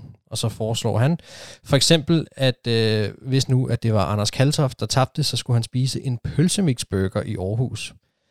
Nu har vi jo ikke Peter med her. Jeg, jeg bliver sådan lidt i tvivl om, når han siger dårligst, om det handler om øh, individuelt, når vi sætter picks, eller om det dårligste, om det går dårligt for det hold, vi er fan af, eller hvordan det lige skal tolkes. Men ideen om den her lille straf, synes så jeg er egentlig er meget så, sjov. så, jeg, så er jeg med. Jeg er klar. Så Ja, er jeg med på det vedmål. Det er ja. helt fint. Det, det, det her skal Thijs spise pølse med Jeg vil ikke straffes for, at Steelers er i gang med. Det jeg synes, ideen om den her lille straf er meget sjov, faktisk. Det kunne vi måske godt overveje at, at, at tage lidt til os i forhold til, øh, jamen måske individuelt de picks, så, så, det, så det betyder lidt mere også. Så er der ikke så mange freebies i løbet af sæsonen. Mig og Mathias, vi har, begynde jo at tage det kørt, seriøst. vi har kørt en holddraft i år, Ja. hvor at, øh, vi stadigvæk mangler øh, at finde straffen, så folk kan foreslå løs. Ja. Bare det ikke indeholder cocktailpølser. Ja, men det vil det jo nok gøre, Anders. Øh, kunne jeg næsten forestille mig. jeg synes, det er meget interessant det her. Øh, jeg, synes, jeg synes godt, vi kan brygge lidt videre på det her, og bygge lidt videre på det her koncept. Jeg synes, det er en meget sjov idé. Så lad os se, om det opper vores procenter i picks for i år, hvis vi vælger at gå den her vej. Så Peter, tak for dit, øh, tak for dit indspark her. Den tager vi med videre. Og så er vi faktisk også nået til, øh, til enden af det her program, som har været fantastisk, og jeg må bare endnu en gang takke for al den kæmpe deltagelse, der er for jer derude, og at I giver os så mange spørgsmål, som vi kan, som vi kan bruge al den her tid på at diskutere. Det er nogle super gode spørgsmål, der kommer, og øh, det er en fornøjelse for os at få lov til at sidde og, og snakke om dem. Så vil gerne sige tak til alle jer, der støtter os inde på tier.dk. Øh, uden jer kunne vi ikke gøre det her, og husk, at hvis du vil være en del af klubben, så kan du gå ind på 10.er og støtte os med et valgfrit beløb. Og så skal vi sige tak til Fanzone for en fantastisk offseason og en fantastisk service. Øh, husk at gøre brug af deres eksklusive rabatkode på de her 20% på alle varer i shoppen. Den gælder som sagt fra torsdag den 1. september og til og med lørdag den 3. september. Og koden er altså gulklud stadig ude i et år. Og så selvfølgelig tak til mine to eksperter, Anders Kaltoff og Thijs Joanger. Jeg er tilbage igen som vært i næste uge, hvor vi så skal snakke uge 1. Det er crazy tæt på. Mit navn er Max Skafte og vi lyttes ved.